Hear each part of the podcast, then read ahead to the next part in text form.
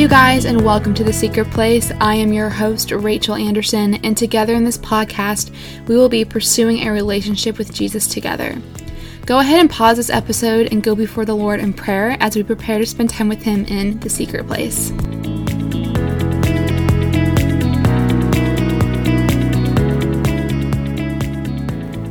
Hello, you guys, and welcome to season two, episode eight of the Secret Place podcast. I'm super excited to dive into this episode, so let's just go ahead and get into it. So, this morning I was reading John chapter 2, and I'm reading the section where it says Jesus clears the temple courts, and that's verses 13 through 25. And if you guys want to, you can read that on your own. But just to give you like a brief overview of it, um, it's really close to the Jewish Passover, and so Jesus goes up into Jerusalem and he sees people selling in the temple courts like cattle and sheep and doves and like exchanging money back and forth and so forth. And so he goes through and he's clearing out the temple courts. And he says in verse 16, Get these out of here. Stop turning my father's house into a market. Um, so that's what he says in verse 16. And then in verse 18, the Jews responded to him, saying, What sign can you show us to prove your authority to do all of this? And Jesus answered them in verse 19, saying, Destroy this temple, and I will raise it again in three days. They replied, It has taken 46 years to build this temple, and you're going to raise it in three days? But the temple he had spoken of was his body. After he was raised from the dead, his disciples recalled what he had said. Then they believed the scripture and the words that Jesus had spoken. When I was reading this, I had to stop because it kind of hit me in a new light what what Jesus was saying. So he was saying, Destroy this temple and I will raise it again in three days. The disciples say that he was talking about his body. So we know that when Jesus died on the cross, he died on the cross for our sins and was crucified and was put to death. But then three days later, he rose again. Well, while I was reading this passage, God brought to mind um, 1 Corinthians 6 19 through 20, which I'm going to read to you. So in this verse, it says, Do you not know that your bodies are temples of the Holy Spirit who is in you, whom you have received from God? You are not your own, you were bought at a price, therefore honor God with your bodies the thing that kind of hits me is the very fact that Jesus says that his body is a temple. He claims that the temple is his body, which would be killed and would rise again in three days. And the Jews thought that he was speaking of the physical building, this physical temple, because in the Old Testament, the temple was a physical building and it was a dwelling place for God. God dwelt in the temple because it was a place that was holy and pure, and everything that entered into the temple had to be clean and purified which is why they misunderstood when he was talking about the being like rebuilding the temple in 3 days. Because for us as believers in Jesus Yeshua it parallels in 1 Corinthians 6 where it says that we were bought at a price. We were bought with Jesus' body, his temple. His temple was destroyed and then it rose again in those three days so that our bodies, which are temples, could receive the Holy Spirit from God to dwell within us. So we go from this Old Testament covenant where God is dwelling in this temple where everything that enters has to be holy and or purified and clean to the new covenant in the New Testament.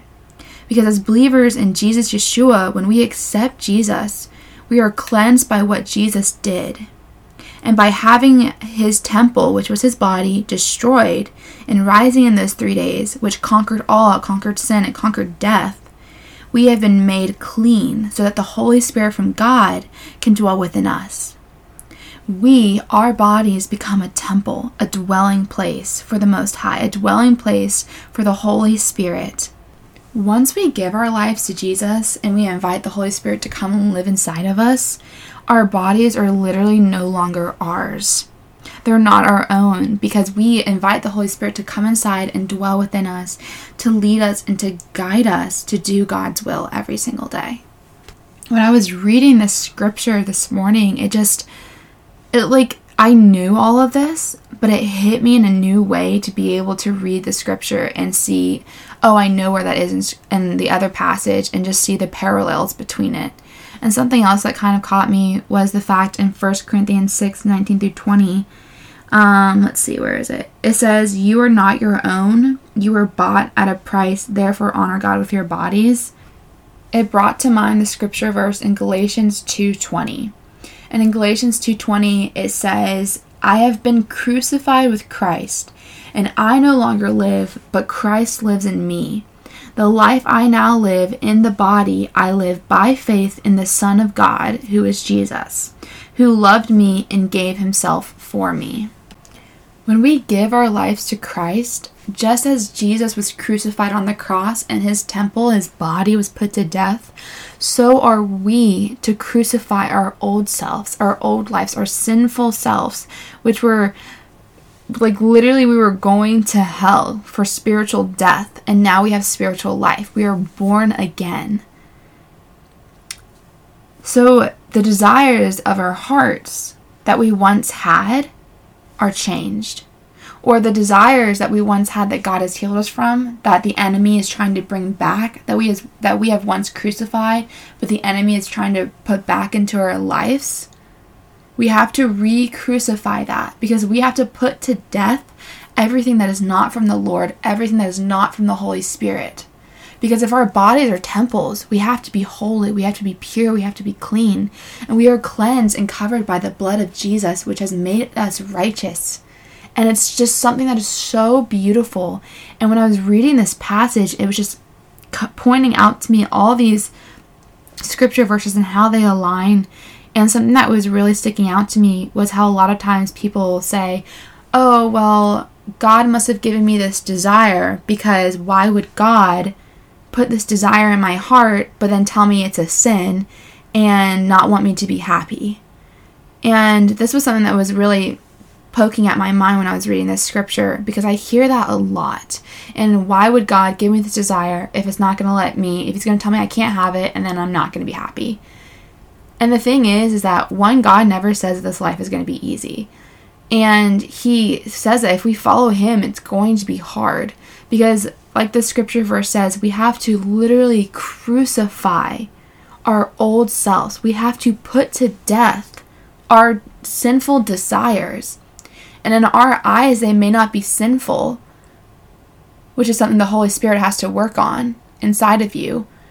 But if you look at scripture and you look at the word, which the word is literally breath and breathed out from Jesus, from the Holy Spirit, from God.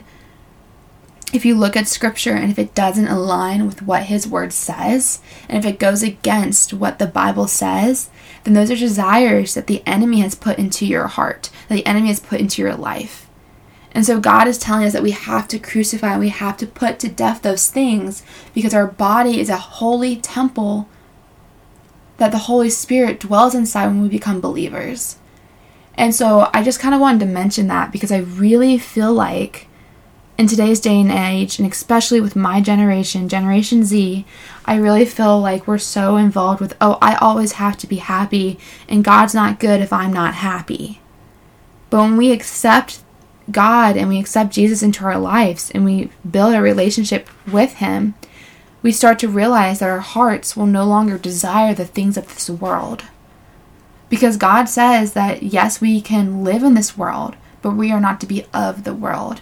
And a lot of times, my generation is really seeking to fit in and really seeking to be exactly like everybody else, to be exactly like the world when we are called to be set apart. We are called to be holy. We are called to be the light of the world.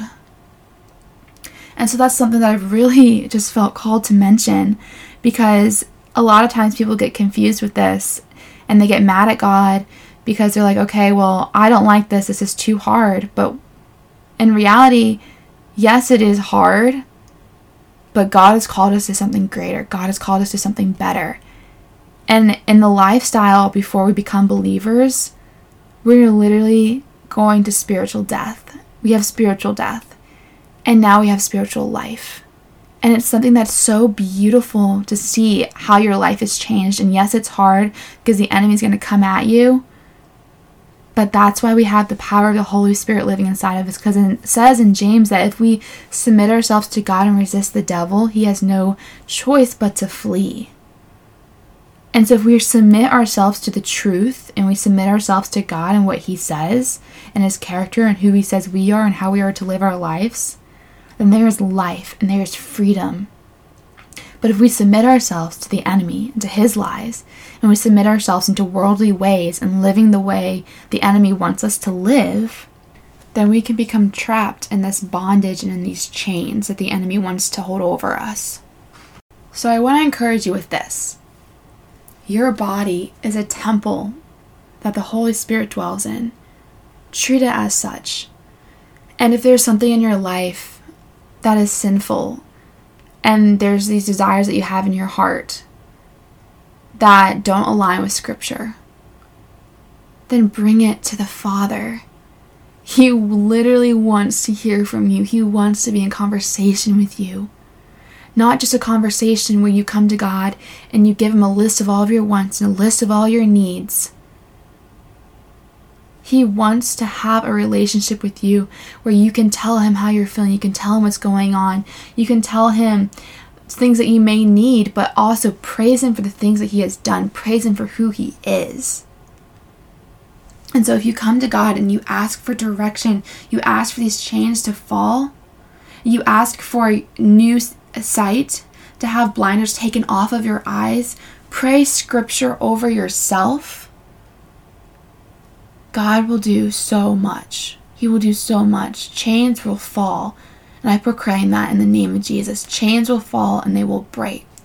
So I just pray that we both would continue to work on being that light in the darkness, that we continue to work on not living like the world, not being of the world while having to live inside of it.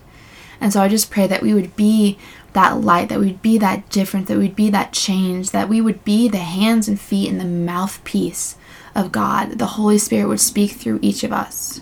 I pray all these things in Jesus Yeshua HaMashiach's name. Amen. Well, you guys, if you made it to the end of this podcast, thank you so much for listening all the way through. I really just pray that the Holy Spirit spoke and that He helped reveal this scripture in a new way, in a new intimate way with you, like He did with me. That it would touch you in a new way and that you'd be able to take this and be encouraged and go throughout your day and being that light of the world. I love you guys, and I'm praying over every single one of you who listen to this podcast episode. I pray that you guys know that you are so loved and you are so valued and you are so cherished. Thank you guys so much for taking the time to listen to this podcast episode. It really means a lot to me. I pray that it impacted you in some way, and just that this week you'd go before the Lord in His presence and spend time with Him in the secret place. If you would like to follow the Secret Place podcast on Instagram, the Instagram handle is the Secret Place underscore podcast. Thanks again, you guys, and I just pray that you know that you are so loved, cherished, and valued.